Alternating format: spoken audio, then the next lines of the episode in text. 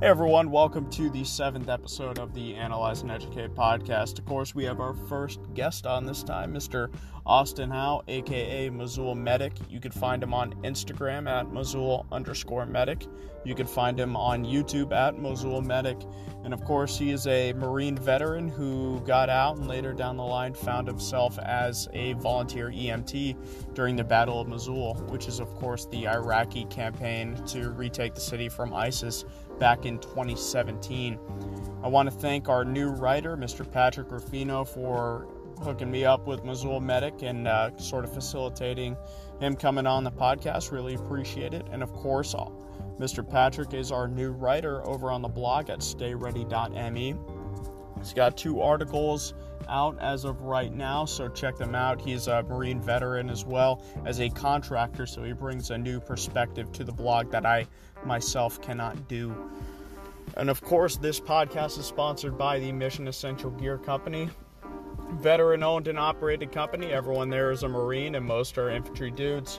So, shirts, uh, hats, you know, tactical gear, silkies, field manuals, all that kind of good stuff. I know everyone at that company, I could personally vouch that they're all good, solid dudes. It's quality gear and it's affordable gear. So that's what matters. And let's get on to the podcast. Hear me? Yeah, can you hear me? Yes, sir. How's the uh, audio sound on my side? Good. How about mine? Good, good as well. Yeah, thank you for coming on, dude. Really appreciate it. Yeah, no worries. Thanks for having me. Yeah, of course. So, uh, as as everything been, man, with the COVID and you know all the protests and everything like that. Well, uh, it's been quiet on both sides. Knock on wood. Uh, in my neck of the woods. So, um, you know, definitely nothing crazy like New York. And um, in terms of protests go, I don't know if it's just getting started or you know what's going on. Who knows how that'll go. I hear you. I hear you for sure. So yeah, man. I guess uh, for for anyone who doesn't know, you want to introduce yourself real quick? Yeah, sure. Uh, I'm Austin. I do the Mosul Medic on YouTube, uh, Instagram, Facebook. Um, I've been running the YouTube channel. I kind of like started the YouTube channel uh, 2017 um, to kind of give back to like EMTs and stuff, like for like to use as training aids. Um, but yeah. Sure. And so you were in the Marines for a bit, right? Yeah, I was uh, third LAR. Oh, no kidding. When were you there? Uh, I was in 29 Palms from uh, t- early what 2010 until 2013. Okay, gotcha. Yeah, I was two seven from 2015 to 18, so Oh. just missed you. Nice. Were you 29 Palms also? Yep. Oh, that's where they stuck the end Yep. undesired. Yeah, no kidding, man. For good reason, I guess. Yeah, that's fair. A bunch of delinquents. So, did you just do four years or what? yeah, I just did my four years. Got out and uh, Okay. went to school out there in Cali.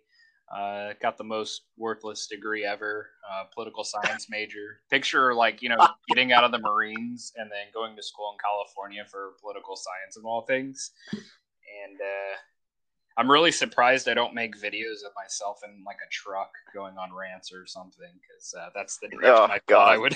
that's the that's the direction I thought I was going to go, but thankfully not. Thankfully, that's not. Yeah, that that is literally what I'm doing. oh wow. No kidding. Yeah. Yeah, man. Uh, I'm. I mean, I'm from California, right? So I just moved back back home up north, and yeah, I'm going to school for poli sci. Oh, gotcha. Yeah, yeah, man. It's uh, it's uh, one of those things where it's funny to always bring up at conversations, and then it's like, oh, what's your uh, what's what's your political background? Oh, I hate politics, and people get really confused. Same. I'm the exact same way. Yeah. That's funny. Were you a, a scout in LAR or were you a crewman? I was a scout. Okay, gotcha. Yeah, I couldn't. Uh, How was that? It, it was good. It's uh, it's kind of funny because like when I was getting out, I was kind of like, Um, I think uh, probably a lot of the dudes I was in with would agree that I was like the morale of the platoon because I was pretty good at the jokes even when we were miserable. Um, so when we were getting out, we started a pink platoon for like all the EASers to do all their steps and taps and stuff. And uh, they would ask uh, myself and my buddy Jeff to go to the field with them just for entertainment purposes. So like we can go out there and like make it not suck so bad.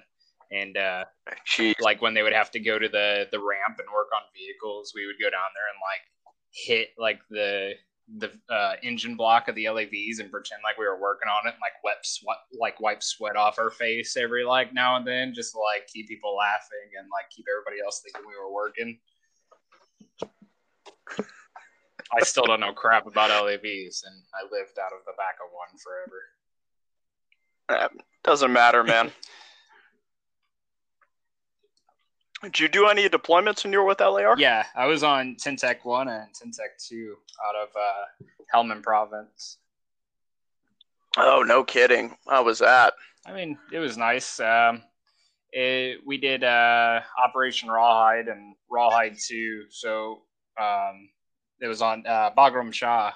We pretty much finally went through and annihilated. I know a couple units went through before and kind of hit it, and then uh, we finally did like a leaflet operation and like pretty much destroyed it with A10s and 500 pounders and but yeah, it's uh I usually when I have to explain to people basically what I did, I was I always tell them we were like desert cops. We would just roll around on like Blue Force tracker and they'd be like, "Oh, activity in this area." And we'd be like, "Here we go." And like that's kind of like the best way to explain what we did. And we were professional. Yeah, it sounds simple enough. Yeah.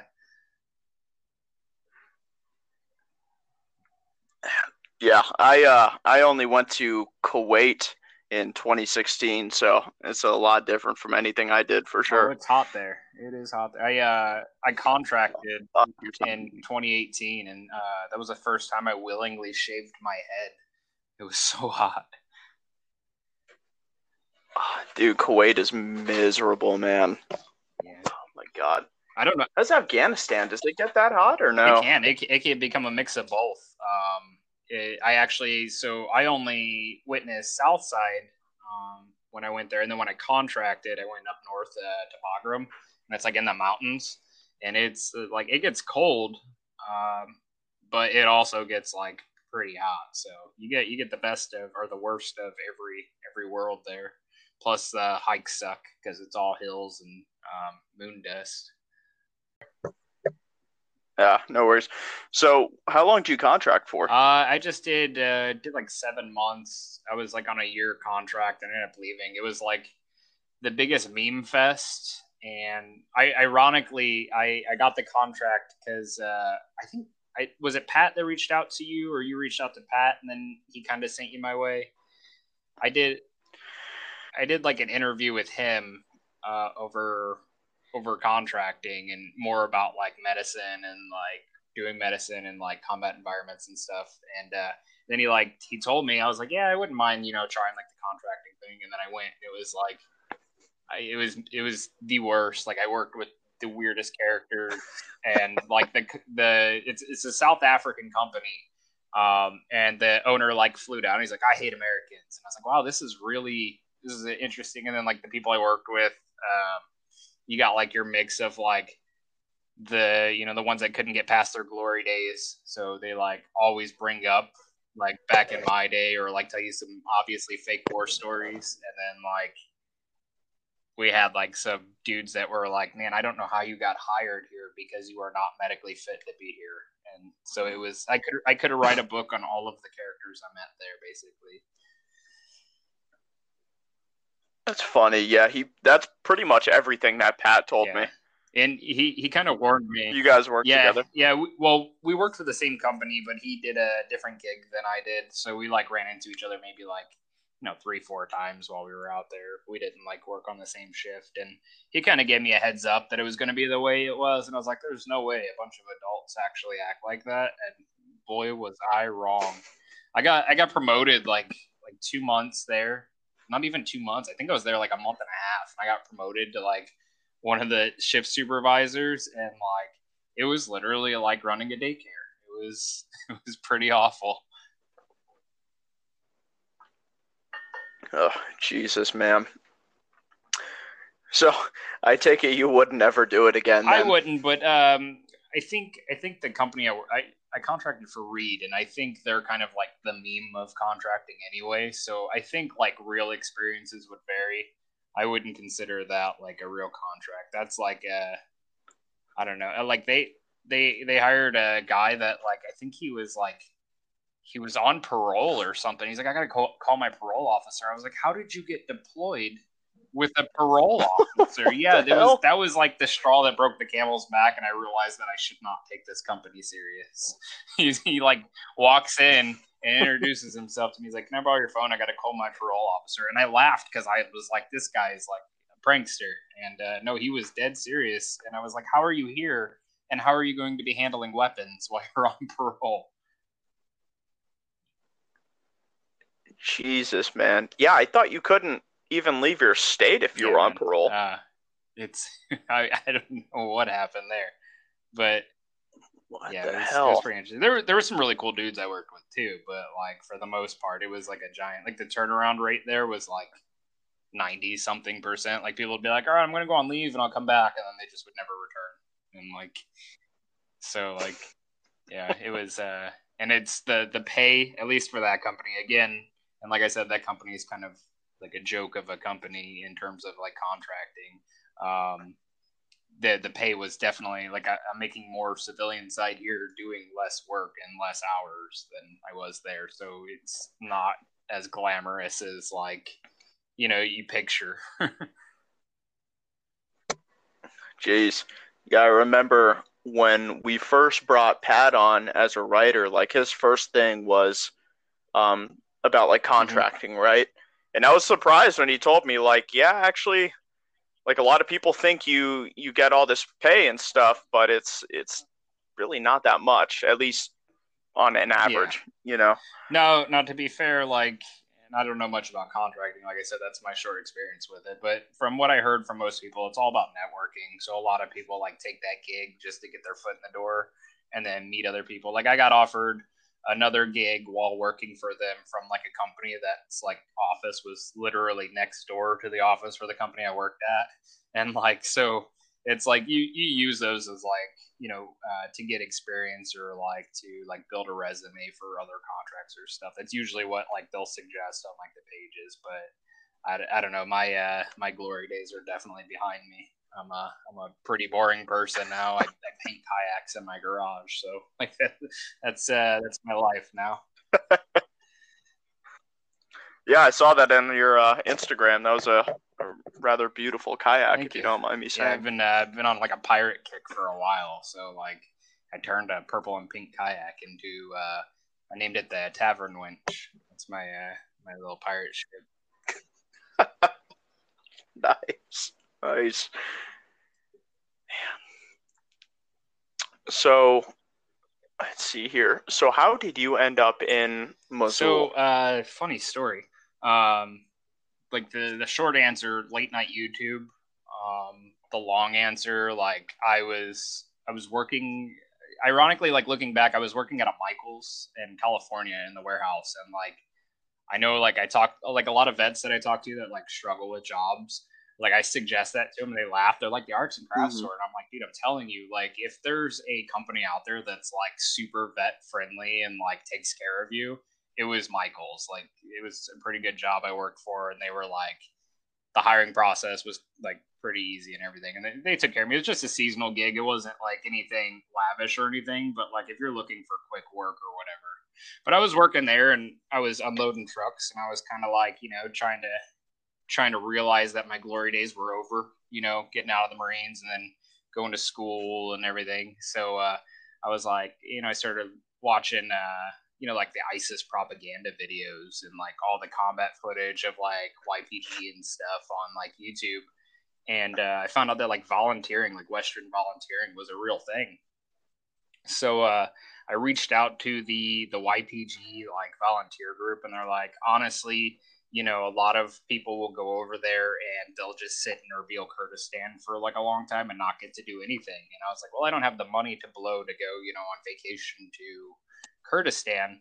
And at the end of like one of the videos I was watching, it was like a suggested video, and it says Americans uh, save lives in Iraq.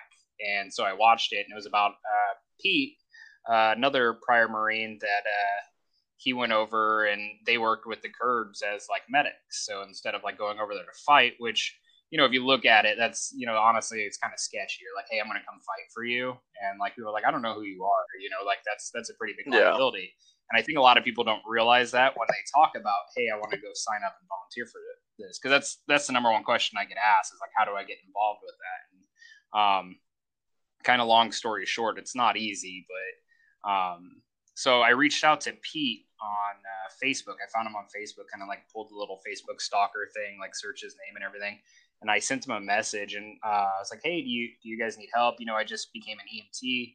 I didn't do anything with it. Honestly, I have you know no real experience. I just have the credentials. You know, I was Marine. You know, uh, all this and that. And I was like, uh, but I also don't want to just fly out there and get in everybody's way or slow anybody down. I was like, so if you don't mind reaching out to me.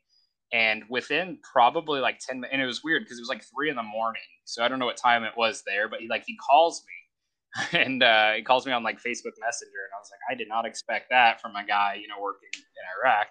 And he's like, Hey, yeah, no, we'd love to have you. You know, we can we could use some uh, some like medics out here and stuff. And uh, it was like, Yeah, I can get you set up. There's another person from California who's talking about flying out here, um, but he's he doesn't want to fly in there alone. If you want to reach out to him and that's how I met my buddy Chris. And I was the same way. I didn't want to just fly into Iraq not knowing anybody, you know, and then just like go full Rambo. Yeah. So I flew into Germany with uh, my buddy Chris, who was from Northern California. And we went to Germany for a week, and then we flew from the other thing that was suggested to us was don't try to get flights straight into Iraq because you'll get stopped. And uh, so we flew into Germany for a week, and then we flew from Germany into Kurdistan, and we got picked up by Pete, and uh, that's kind of how we ended up starting there. Okay, nice. You could fly directly into Kurdistan. Yeah, into Erbil. That's Erbil, yeah. right? They actually have a pretty decent airport. Erbil, Kurdistan is, you know, it's pretty westernized. It's like uh, pretty. Well, I don't know if I should say that. I don't know if that's politically correct, but it's uh, it's a pretty nice area. Um, they have like nice shopping malls and stuff. Um, and then it's a few hour drives from that from there into Iraq, you know, across the Tigris River, and that's where all the fighting was happening. the The fighting kind of stopped right before Erbil. That was like ISIS goal to put on uh, put the black flag on Erbil. That was like their goal, but they got stopped. So there wasn't really, you know, much fighting there. Which is not what I knew flying. Jeez. I totally expected, you know, like like the total like um total like, you know, lame brained uh theory was that I was gonna land and like sleep in a bomb crater or something. So like I, I made the mistake of like flying with like nothing and like everything. It was it was you know looking back I laugh at myself, but uh, that was kind of like what I thought. And then like we went straight from the airport to like the coolest like coffee shop I've ever been to in my life, and I was like, "What is this?" Yeah, yeah. Really? So they uh, and then the way it works, the way the way it worked for them, which is usually the other question, because it's kind of a gray area. Because um, people are like, "Well, how do you how do you do that? How do you just go over there and work with another military?" And you know, there's a lot of controversy and stuff.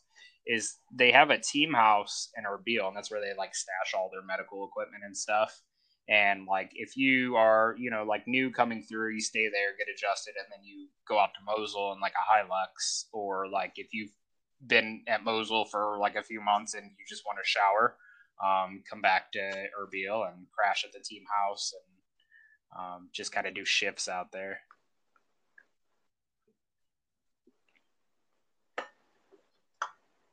Actually sound sound uh, oh god i can't even talk. It kind of sounds a little relaxed, yeah, all things um, considered. It was, it was fairly more structured than I expected it to be.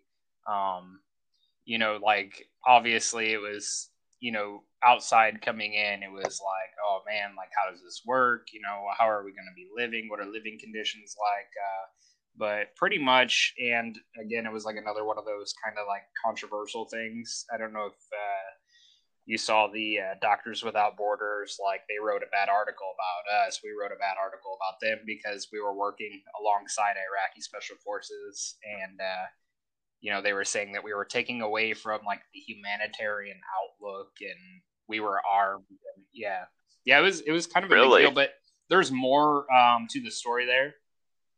Um, with uh, Doctors Without Borders, they actually a lot of people don't know this. They actually got kicked off the front lines in Iraq, and uh, because they uh, they let a little girl bleed to death because I had a Glock on my hip, and uh, there, a couple Iraqi special forces medics were with me, and they reported to you know their command, and they were like, "Hey, we don't want these guys here," and they like politely asked them to leave, and then they went home and wrote a hit article on us. Jeez. Yeah, I did remind me, I not know send it to that. on uh, Instagram.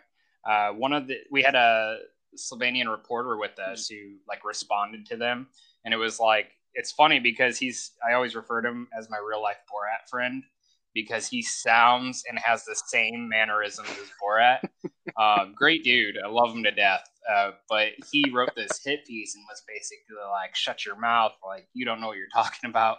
and like wrote and his whole family were like journalists and he was a journalist that like followed us around and he's like i've gotten to know these guys like everything you've said is wrong and like it was it was a pretty good piece but like for somebody like that group like um it's pretty funny because i work i work in the medical community uh, right now and uh, every time i you know that name gets brought up when they find out like i was a humanitarian aid worker and stuff they like bring them up and i'm like no i absolutely you know do not like that group they're a total scam like and they're like, "Oh, really?" And it's it's usually like a subject of controversy.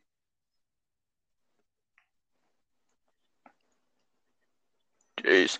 Oh, So, what were uh, you guys it called then? So, like, we were Academy of Emergency Medicine Slovakian Republic was like the full name of like the group we were in, um, and the like chain of command for that kind of like split up into two different groups. So, like, Pete went Pete went his own little way and like made a GRM Global Response Management, which they still run, still a good group and everything.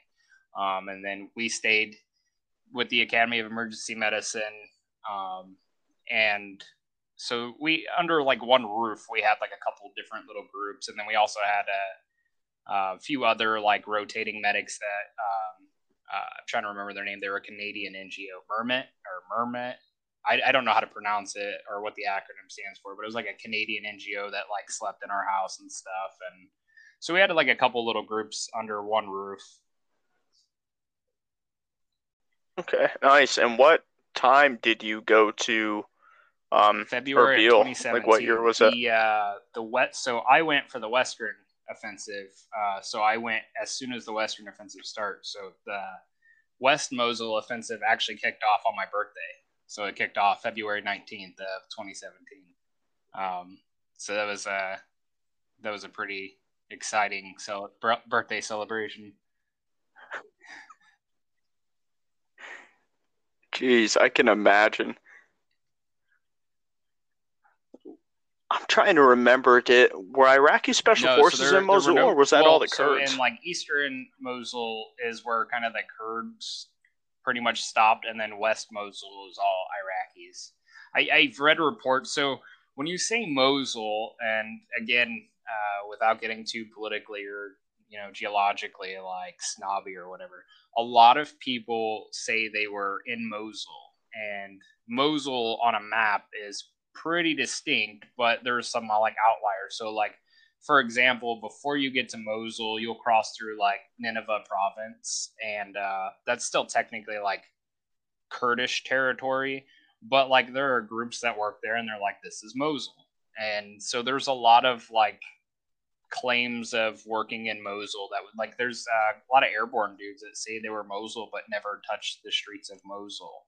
They were on the outskirts and and you know little little cities like probably like hours away you know what I mean? So you'll hear you'll hear the term Mosul thrown out a lot, but um, we kind of got into drawing it like a more distinct version by saying Mosul proper.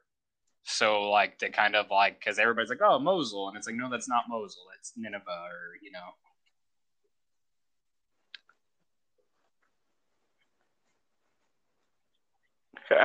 That's funny. That makes sense because I remember hearing like when everything was kicking off or whatever. I remember hearing like, "Oh yeah, the 82nd Yeah. Airborne." Yeah, some of them were. Um, What? Yeah, so some of them were When are they they in do, like Mosul? border missions and stuff, and we actually used to drive to uh, one of their little bases um, to drop off intel. Um, so if you've seen my channel, I actually have the chemical weapon videos, and like the whole story there is bizarre and like. I like every time I talk about him, I was like, man, people probably think I'm like this weird conspiracy nut, but like, totally true story. Like, we started getting cases of people and they're like hey a mortar hit. Uh, we got this really funny smell and then we couldn't breathe and now we're covered in like blisters and boils and can't you know like our eyeballs are like running. And like so i was like hey you know like we need to call this in. You know this this is starting to smell of chemical weapons. And that's that's pretty much like where we went. So like we reached out to the un and the un's like we'll send some people there and they sent these sketchy people there and we had a um, uh, docu documentary guy with us that was shooting a documentary for um, A and E, Vice, and History Channel, and they like straight up told him turn his camera off, and they were like making sure nobody had their like cameras on them. So like I was like snapping pictures with my phone and stuff because I was like this is really sketchy, and then they like took the patients away and just left without like context, and then we saw like. Uh, we saw a news article and it was like uh, there's no confirmed reports of ISIS using chemical weapons in Iraq. So we turned to the army and we're like, we went to uh, Army Civil Affairs and sat down with them and I like gave them all the pictures and videos. And within like a week, the UN was like confirmed ISIS uses chemical weapons. And it's like, yeah, no shit. And like every time, every time I talk, and what's funny, the only video I have videos of like four year olds with like their intestines hanging out and stuff on my channel. The only video that's ever been flagged by YouTube was that video because I like called the UN out in it. And it was like the only one. And it's it's still up but i had to file like a youtube dispute with it. But like yeah it was it was a really interesting uh, time. But yeah we used we used to go there and like um, my buddy chris and them they would smuggle like the seals whiskey and stuff. And like we would steal their mres and like uh, when 82nd would go by it uh, and they're like mraps and stuff we'd moon them we'd drive by in a Hilux because a lot of people there thought we were like locals. They thought we were just, you know, Iraqi locals. All of us had like really crappy beards grown out, and you know, all of us looked homeless and stuff. And uh, so people would often mistake us uh, as like just Iraqi locals, and we'd moon them and stuff. And then we would always like joke, we're like, man, some some seal somewhere is telling a story about like somebody in Iraq driving by and mooning them while they were just on a convoy, and like it's going to be great. Somebody somewhere is going to hear this one day and they're going to be like, dude, I swear. Because they were telling their buddies and none of their buddies believed them.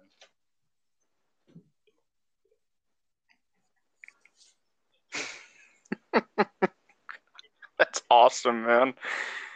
You to to bring it back to what you were saying about the UN. I wish I could Yeah. say I was surprised Yeah, to hear there- what you there's said. a lot of a lot of controversy with them too. I could say that definitively they are. Um, I mean, without getting too political and everything, they didn't do much during the. So Mosul was the largest humanitarian crisis since World War II. Um, so it was a pretty big deal in terms of like something that we would have needed the UN to step up to the plate for, and they completely dropped the ball. And it was kind of disgusting how like negligent all of these aid organizations were. They pretty much spent the entire liberation setting up tents that didn't get used. Like there, there were some like camps that were made that were kind of used, but like all of it was like a lot of negligence there. And they try what they try to do more than help people was like set up rules for the ngos they were like oh you guys can't be armed or you guys can't do this. And it's like well you don't pay us so uh, politely go fuck yourself. Like you know like that's you know you're not going to dictate anything towards us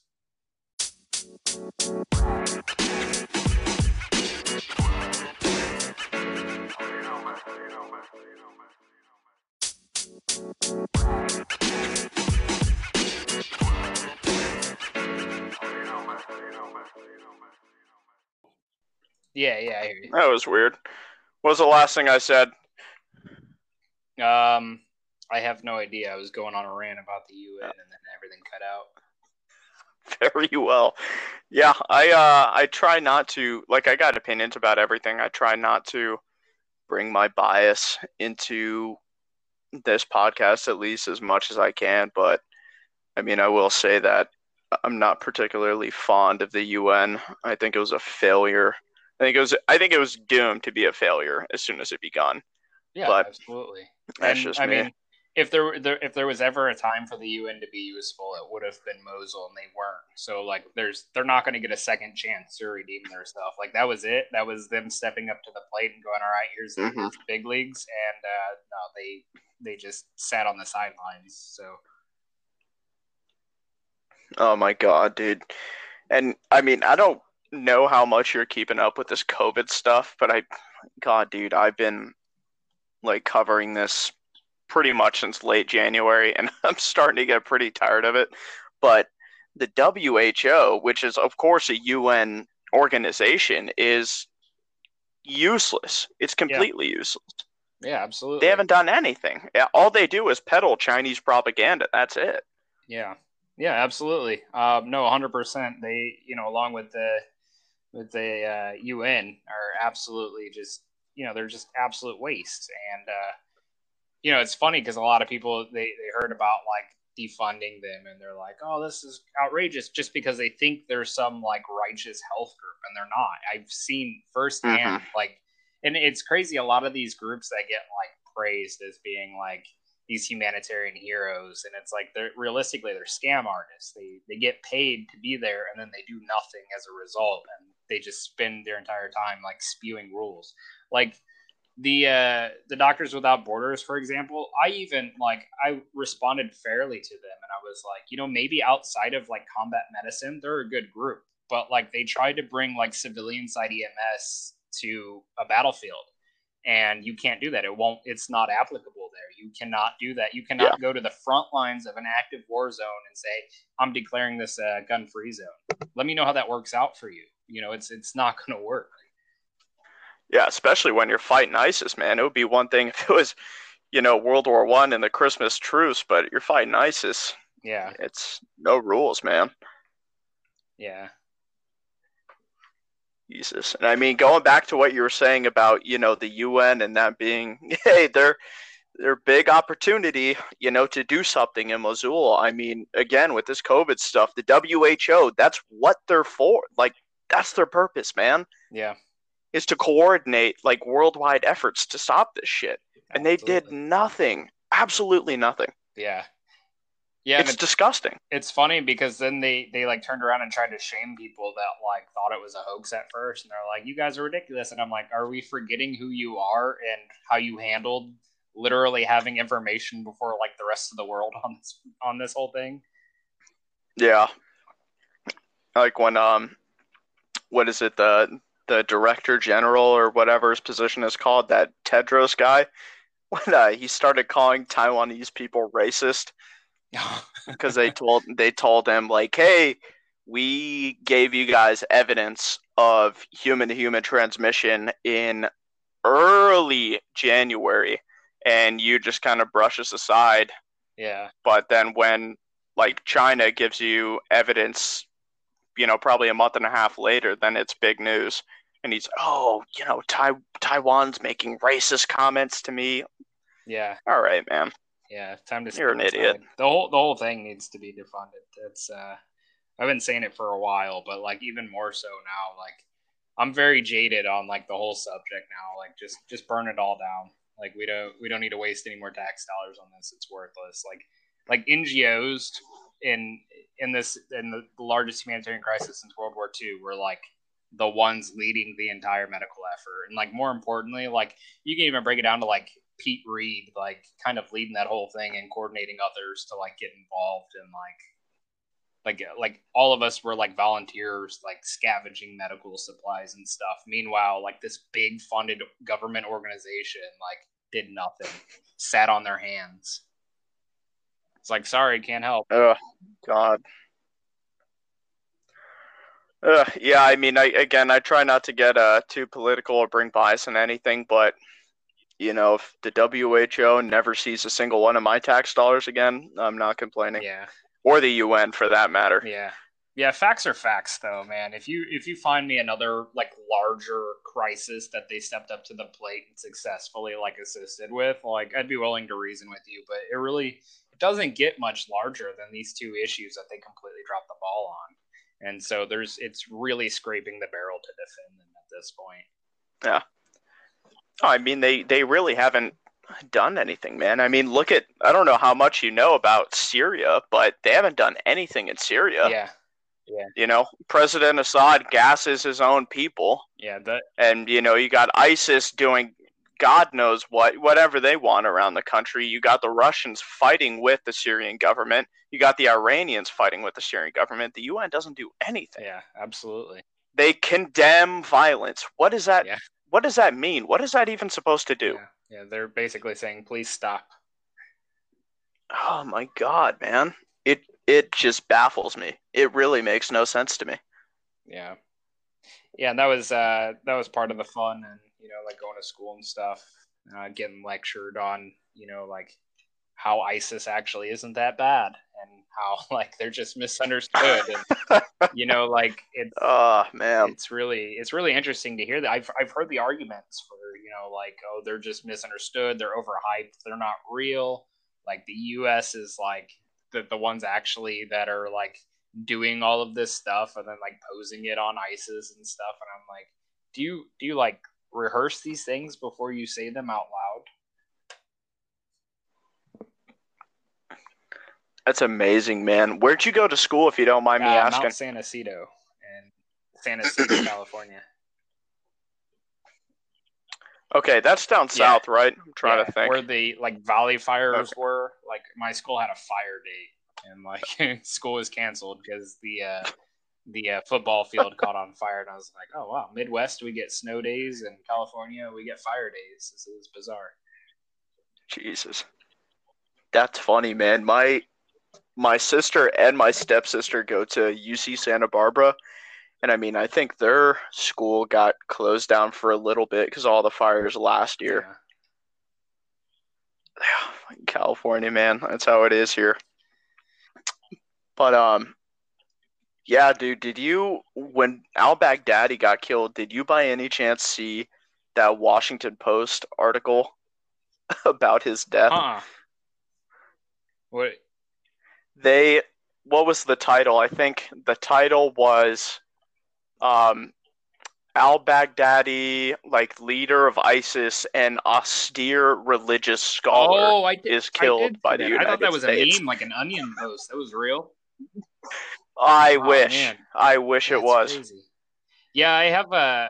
It's I have amazing, man. a. You know, I, I almost like I like I, I keep saying "Oh, I don't want to get political and stuff, but like I have a pretty long history with reporters, and uh, there's a Time magazine interview with myself that will definitely never air because it did not go in their favor, and uh, like the dude, the dude like legitimately like was angry and like spitting on himself while he yelled, and like he, he was very upset. Um, they broke a story while we were out there and claimed that coalition airstrike kills 100 civilians um, in western Mosul.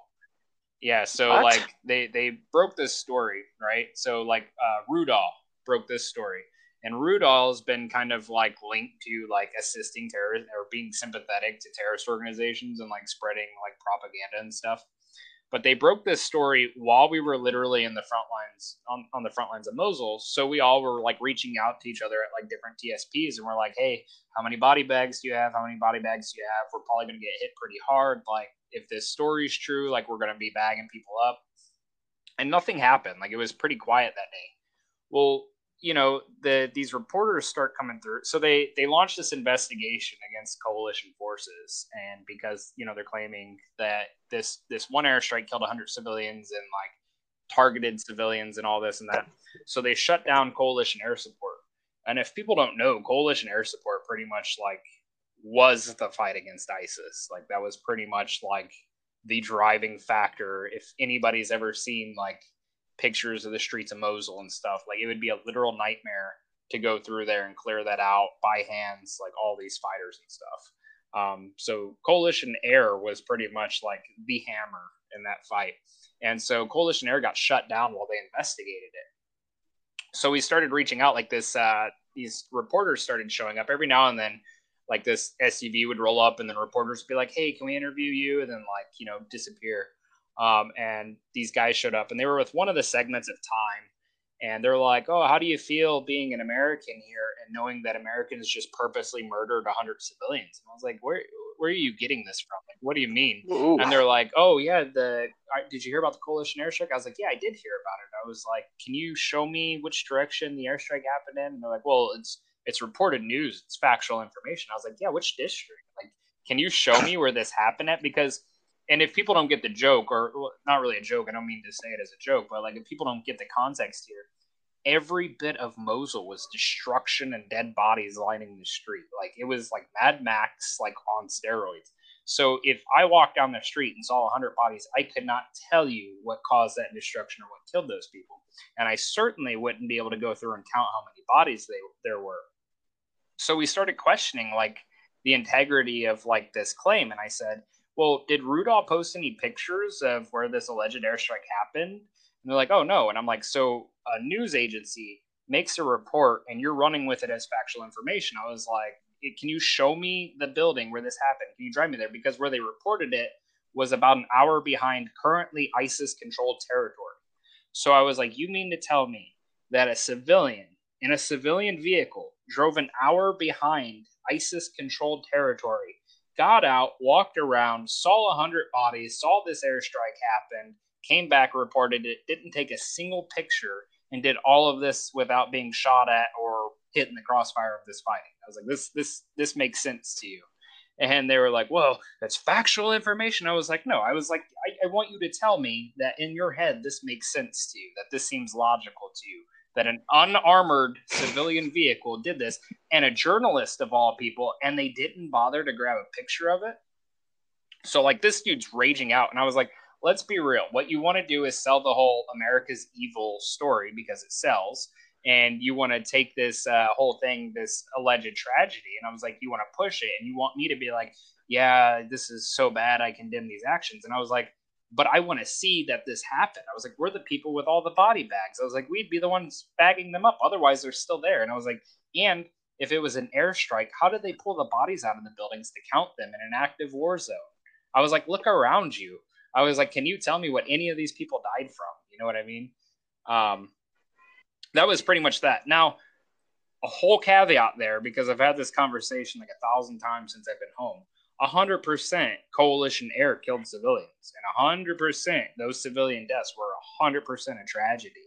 But if you want to tell me that you believe this story that they went out and targeted 100 civilians with an airstrike, and that Rudaw went out there, counted 100 bodies, witnessed the whole thing, and walked away without taking a picture, and like you you're willing to believe that, like you're an absolute moron. But what did happen as a result, and this is why I got pretty passionate about this story, um, coalition air shut down. So we saw the largest spike of Iraqi casualties. Um, Iraqi forces started suffering heavy casualties because they didn't have air to support them. So they were going out and clearing everything on foot without air support. So we started getting a lot of people killed by snipers, uh, a lot of people taken out in tanks, you know, etc. And it was a massive wave of like Iraqi destruction. And it's like, you know, this this was all based around a story that has no evidence behind it. And the US ended up having to like be like, yeah, we we definitely conducted air operations, which they did every single day in Mosul. And they're like, so yeah, we probably did that. And it's like because some poor guy couldn't go on the ground and prove that he didn't do it. You know what I mean? So like the whole thing was this giant like oh my god circle jerk of like anti-American like stuff, and it was like, yeah, you can totally push the uh, you know like the invasion and all this other stuff, and you could you could say you know like yeah, America kind of like led to the creation of ISIS and everything else, but like don't sell me on this like story that makes no sense. Like that's a totally separate discussion. And, and and and if it actually happens, yeah. some Rudaw person out there has the biggest balls of anybody on this planet, and is also apparently incredibly strong to lift like debris off a bunch of people, and didn't care for their safety in life, and also needs to get a camera. Yeah, and at the same time, incredibly stupid for not yeah. taking any pictures. yeah, pictures. how are you right? a journalist and the last thing on your mind is to take pictures of the largest tragedy you've ever reported on? Yeah, to go back to that time reporter, I mean, I'm not sure what determines something as being factual information if Yeah. there's no evidence. If that's the case, then every single thing that comes out of any reporter's mouth yeah, is and- factual. and to like also add context to that and why I'm like critical or like why I challenge a lot of these things. Uh, again, looking at Mosul and the situation of there was a lot of destroyed bodies. You know, there was destroyed buildings, bodies on the streets and stuff, and uh, there were a lot of reports on the total death count in Mosul. And I'm like, who's going through and counting these bodies? So any number that's Yeah, especially while the fighting's any, still going number on. that's that was reported from there is a guess at best. I, I saw a uh, video from I think it was 2018 or early 2019 of a group going through there and like still pulling bodies from the rubble. And I'm like, so like those those bodies definitely didn't get reported. So it was all just you know it was a guess. Like "Ah, I think this many people were killed in the fighting. And then like people are like, well, I read a report that says, and it's like, listen, like I get it. You you read the news, you think it's credible, but like I want you to use your brain and look at the situation on the ground and say there's no way anybody counted every body in that city and could give you an accurate count. Like it didn't happen. It was it was a lot. Yeah, and I think I th- sorry about that. No, I think a report like that, like oh, you know, 100 civilians killed by a coalition airstrike, you know, one coalition airstrike, I think that it takes away from the civilian deaths that actually did happen, right? Because people are going to see that article, and I think most reasonable people are going to, again, read that article and be like, hey, there's no supporting, there's no corroborating evidence, there's no pictures, nothing. So this is probably Yeah. complete BS, right? And I think that does kind of take away a little bit from the civilian deaths Yeah. that actually Yeah, did 100%. happen, right? It was 100% a tragedy. And it was like, but it was also, it was disgusting to see this person who had like a predetermined like story and thing to sell and like wasn't listening to logic. And like, like I said, that, that interview, like we went on, like that interview continued and like he asked me where I was from and how long I'd been there and everything. And like, and you know, I was like, I guarantee this never airs because like they did not like what I had to say. They would have much rather found somebody that wanted to be on TV or in Time magazine that was like, oh yeah, absolutely. You know, I just I'm just gonna go along with this. But they didn't find that guy, so they were not happy. Yep. They also uh, journalists got kicked off the front lines because um, a lot of the generals uh, in the Iraqi forces they were they were like, look at how much men I'm losing because we don't have air support, and they condemned the journalist over it. A lot of them absolutely hate journalists because of what happened.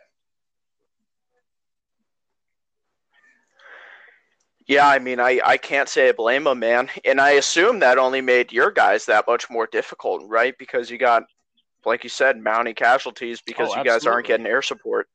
So that just makes your your life harder, right? That's that many more casualties that you have to treat. That much more, um, you know, just logistical support Yeah, that you have to figure out, And stuff like we, that. So we had a pretty steady flow of patient care, and unfortunately, the largest amount of patients we would treat were civilians.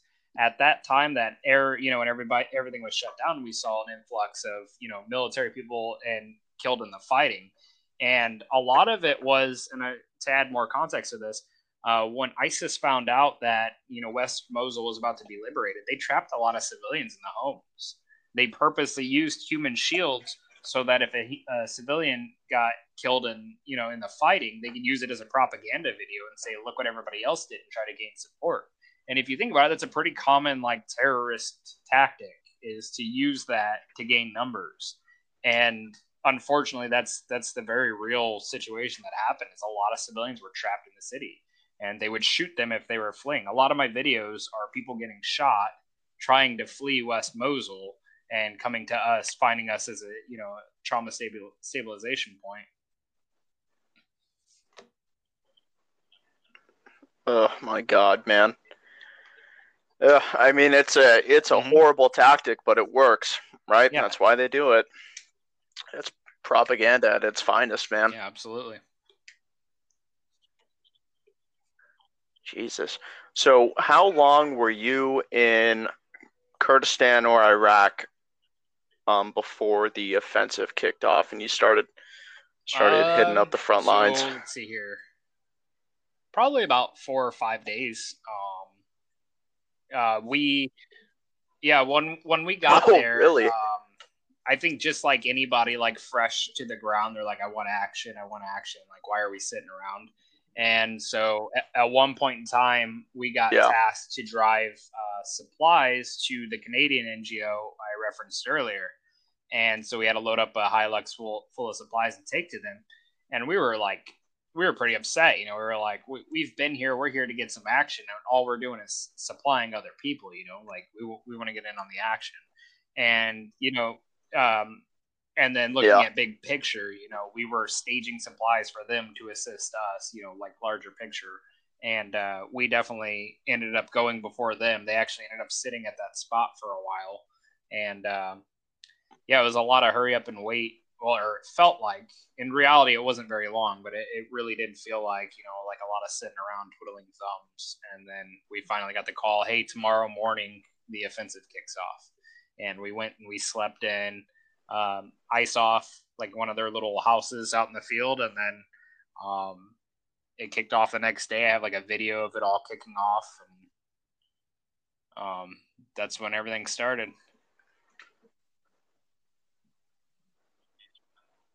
Jeez, man. How was working with Uh, At first, the biggest difficulty was like the language barrier, um, and then that kind of transitioned to uh, like their method of medical treatment.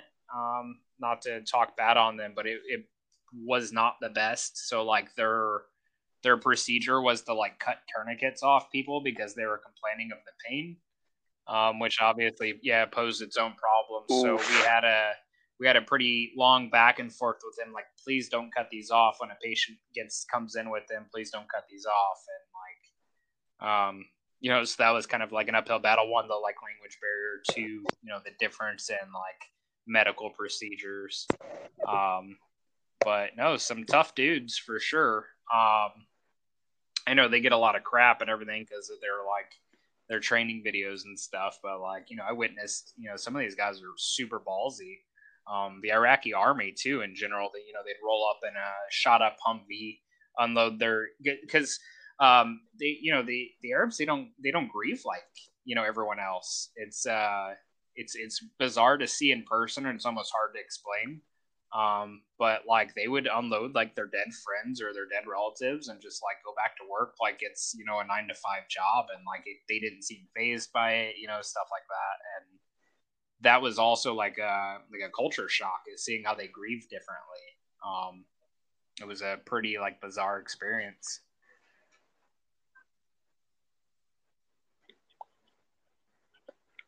Jeez, yeah, I can imagine. I, I had heard that somewhere. Yeah, it, um, it you know that they grieve differently. yeah, than, it was a, it was the a Westerners recently. or whatever. Seen it, and I you know that kind of like resonated because I was like, yeah, it's absolutely true. They they do not grieve the same way. Oh, Generation Kill. Was- I think it was in Generation Kill. Um, when they killed the kid. Oh, that's right. When uh, yeah, yeah. That they were was- just like, okay, that's right. Yeah.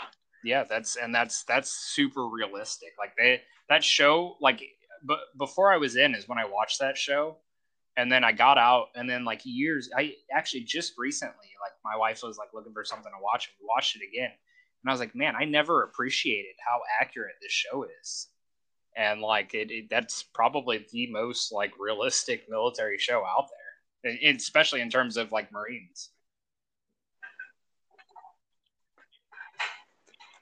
That's funny. I I had the advantage of not seeing that until I was already in, right?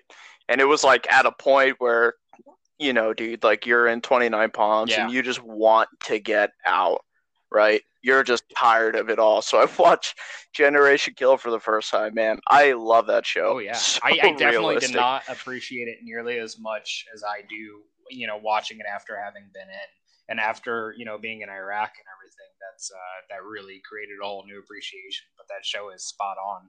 Yeah, and it, it was it was in this show where they said that and like it really resonated. I was like, yeah, hundred percent. That is you know spot on. They they definitely they grieve differently and you know it's it was just like kind of like it, it took me back you know the first couple of times i witnessed it. You know like because you know we we got tasked with the difficult task of uh you know, we did uh, we did CPR on a few people and we brought them back, and it kind of you know after a while it became pretty hard because uh, everybody expected us to be able to bring every single person back, you know, and it was like you know, it was kind of hard, you know, explaining like, hey, you know, mm-hmm. there's not much I could do, but they also like took it like, oh, okay, you know, and it was it was really really surreal.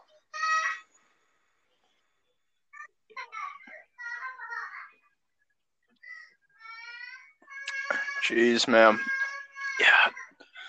Yeah. Sounds sure. like it was hell of an experience. Yeah, then, uh, so, but uh, once I once I kind of started with the uh, YouTube thing. So when I was an EMT, that's that's what like led me to creating like the Mosul Medic uh, project. When I was an EMT, uh, we had a guy come in that had taken the course like years prior with the same instructors and stuff, and he went and worked uh, in Israel on the Gaza Strip and uh, he had some footage of like some of the people injured by like suicide bombers and stuff and uh, so it was like all footage of that and it was like really good training you know as opposed to like sitting there staring at a dummy or your friend and going okay he's been shot in the leg you know?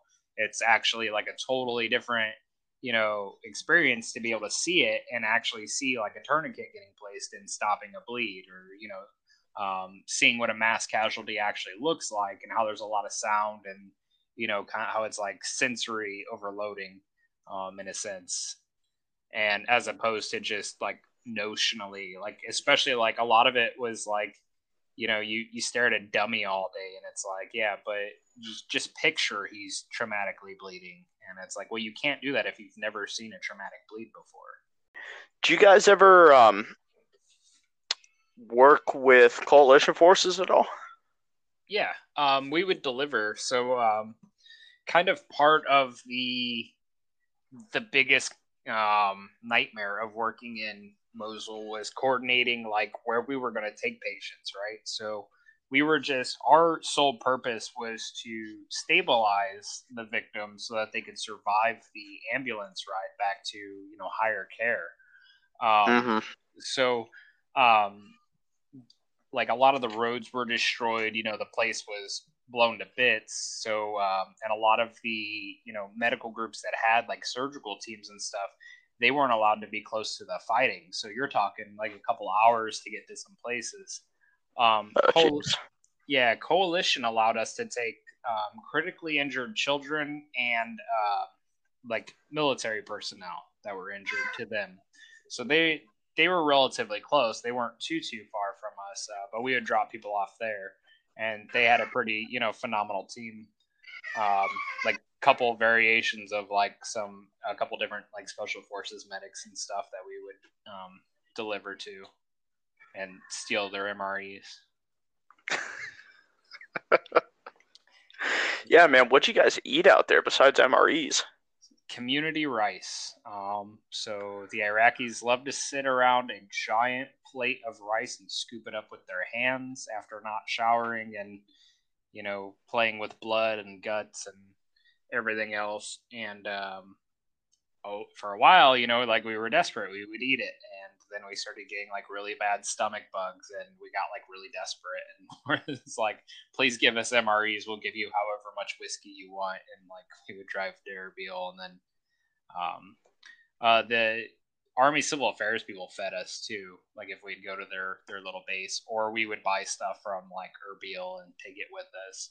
So like i got super comfortable with uh, some weird um, I don't even know what it's called, like some type of bread and like a peanut butter jelly mix, like became like my everyday food for like the longest time.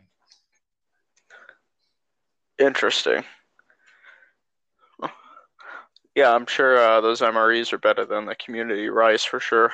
Oh yeah, we we worked. Uh, we started the liberation. We were working with uh, some uh, French special forces dudes and they gave really? us bunch, yeah they gave us a bunch of their MREs, and surprisingly, their MREs are worse than our MREs. And I never thought in a million years I would ever say that, but their MREs are so awful that like it was it was funny because uh, we we hung out with them, and they're, they're two of the coolest dudes. Um, and we we didn't know who they were at first. So like everybody, if you don't know, every like special forces from pretty much every group dressed in the Iraqi special forces uniform.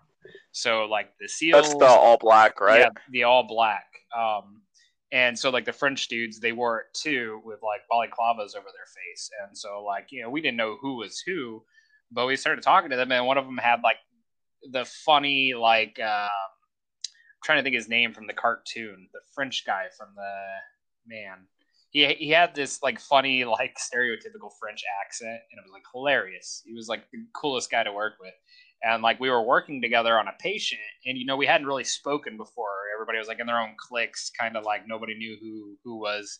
And we ended up on a patient together with like a broken femur and he moves the guy's leg and the whole leg just turns to like jelly and like he goes, Ooh, okay, guy. And I was like, I was like, in that moment, I was like, You're French. And like, we started talking to them, and they were like the coolest dudes ever. And um, they gave us a bunch of MREs, and they were so terrible. So it was like dog food, and like dog food that you have to heat up with like some really like old school like uh, campfire it was it was bad all around and i just like had the like the greatest time of my life trying to prepare this french mre and um, yeah so we started out with those and then progressed to the like community rice and goats they would kill goats um, and we would eat like the goat meat but that was even sketchy um, because there really wasn't much places to wash your hands. So like everything was like at a very great risk. Jesus, man. Yeah.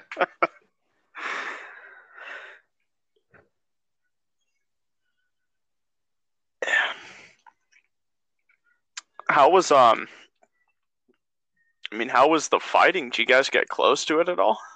Uh, once, ironically, right before I left. Um, like you know, sporadic shots, and we'd hear V beds. Uh, we had a V uh, V bed hit our uh, our security team, so we had a couple ISOF Humvees, and they were kind of doing like um, like perimeter security for us. And we were all sitting down having chai with the neighbors. So, like the neighbor to the last TSP we set up in a mosque, um, he was an English professor for one of the local uh, Mosul schools, and so he t- he spoke English really well.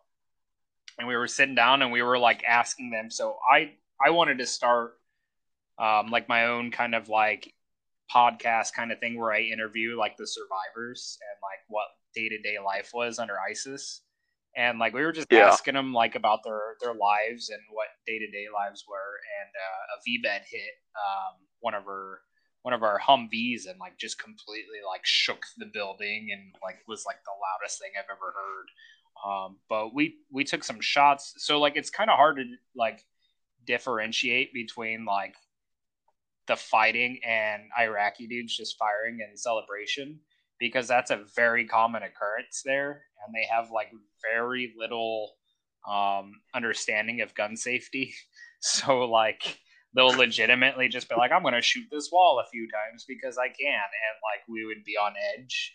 Um, but after a while, we kind of got used to it. So like we'd hear like the crack, crack, crack, and we'd be like, oh, you know, whatever. They're just firing off some rounds. Uh, but we were like kind of posted up. Uh, was like 7 p.m. Usually, like around like 7 p.m., like we would stop getting casualties because like they didn't really do much fighting in the dark. Um, like not many casualties would come in the middle of the night. And at like 7 p.m., like a bunch of shots rang out and some of the Iraqi soldiers came in. And they're like, "Hey, don't go to the roof. People were shooting at us." And what had happened was there was a tank that was decommissioned that was in our parking lot. Like it got taken out and they parked it like right out in front of the mosque. And we think I don't know if it's like the case, but like this is my best theory is that they were trying to take the tank. So like they were shooting up our uh, our TSP and like a bunch of shots were ringing out. And uh, one is it was kind of funny because uh, we started out, you know, like you know, some of us had AKs and stuff, and then like it became this big like push and shove with the UN not to be armed. So we were like, yeah, we won't be armed just so like we don't cause any trouble or anything. And then like all this shooting goes on, and this Fedpol guy just like hands me an AK, and I was like, oh, cool, like like here it's dangerous to go alone. Take this, and just like hands me an AK, and uh, we were kind of up in like a second story, and I saw some muzzle flash by this like trailer, I like fired some shots out. It wasn't like you know anything to write home about, but like that was the closest fighting we got. Bunch of shootouts, and it's it's funny because I have a picture. Uh, me and one of the ISOF dudes, he like wanted to take a selfie with me on the roof because we were up until like six in the morning, and like I was in my gym shorts with a vest on and an AK running around, and like he wanted to take a picture with me up on the roof. And it was like the funniest picture but yeah, other than that, no, just you know a lot of mortars. Uh, we had a mortar, um, sadly land in the. There's there's a picture of me that I forgot who took it. Um, I can't remember if Stars and Stripes or who of me carrying a little girl, and uh, we had a mortar land in our front yard while a bunch of kids were playing, and we had to scoop them up because the kids all got you know got hit. Um, but like you know, other than that, not real like you know like ground fighting or anything. Just a lot of like stray um, stray mortars. We had a ambulance that we believe took an RPG round. It burst into flames. It was full of oxygen and just like exploded um, and caught on fire. Um, yeah, that was all of our oxygen, so we didn't have oxygen for a while. Jesus, that's shitty. Yeah, that's shitty luck, Yeah. man. yeah. There was we were just getting resupplied with oxygen because we didn't have oxygen for a while. And the ambulance full of oxygen just get. I don't know what hit it, a mortar or an RPG or something, and it just baboosh up in flames like a big ball of fire. Man. Oh, what have you been up to since you left Mosul Um, or Iraq? Whole lot of like other. I, I got out. I I got back, and then uh, I tried the contracting thing, and now I work um, basically as like a glorified doctor's assistant. I like draw blood and do a lot of boring stuff. Nothing exciting, and then I just work on uh, YouTube. That's about it. I live a pretty boring life now. Hey, man, you uh, you did your time. you had your excitement for sure. Yeah, yeah, those days are long behind me now. Yeah, I, I, I the last I got offered a gig in Africa and I wanted to take it so bad, and my wife was kind of like, just gave me the look, and now it's just understood that I'm not allowed to deploy anymore. So Gotcha. Was that a EMT sort of thing or what? no, even even less than an EMT. Um, I I work for a pretty pretty low speed medical facility, and uh, I just prep people for surgery, basically, draw their blood and get their vitals, and it's it's pretty boring. I work with a really cool doctor, um, really cool dude. Um, he was Brazilian Army, and we just you know we just shoot the shit all day. And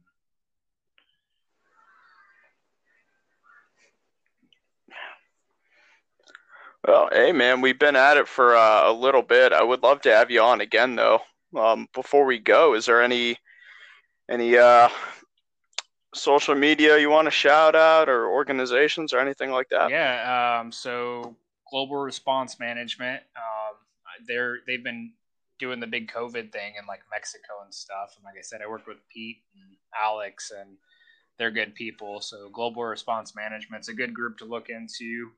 Um, donate to um, Academy of Emergency Medicine, uh, the Slovakian NGO. They I know they're getting ready to do some more stuff in Iraq. Um, so Church of Evidence Based Medicine, uh, St. Fisher. Um, it's it's a meme group, but it's a very educational medical group. And then, of course, my uh, YouTube channel, Mosul Medic. If you uh, want to subscribe and give some shares, I appreciate it. I, I just now got uh, monetized, so I'm I uh, Oh, since nice. 2017 I've made 10 cents on the channel, so it's definitely not a profit kind of thing. I hear you, man. I hear you for sure. I think I've made uh, a dollar and four cents off this. Yeah. yeah, my they uh at first all my my channels or all my uh, videos were prohibited because it's graphic content and then I don't know what happened one day they just sent me a check and said they re-reviewed my channel and I guess since it's educational purposes they'll allow it. I was like, "Oh, cool. Why Yeah. not? I'll take it."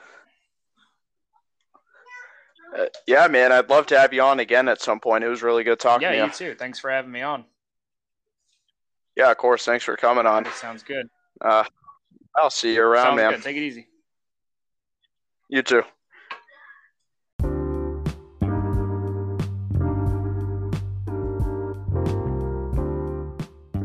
Hey everyone, thank you for listening to this episode of the podcast. And of course, thank you to Mr. Austin Howe for coming on. It was great to have him. Of course, this podcast is sponsored by the Mission Essential Gear Company. You can find that stayready.me. It's also the same website you can find our blog on. And of course, like, share, subscribe, rate, whatever you could do on the platform you are listening to this podcast. You could find this podcast on any platform that you find all your other podcasts. It's everywhere. Um, and yeah, of course, thank you for listening, and we'll see you guys around next time.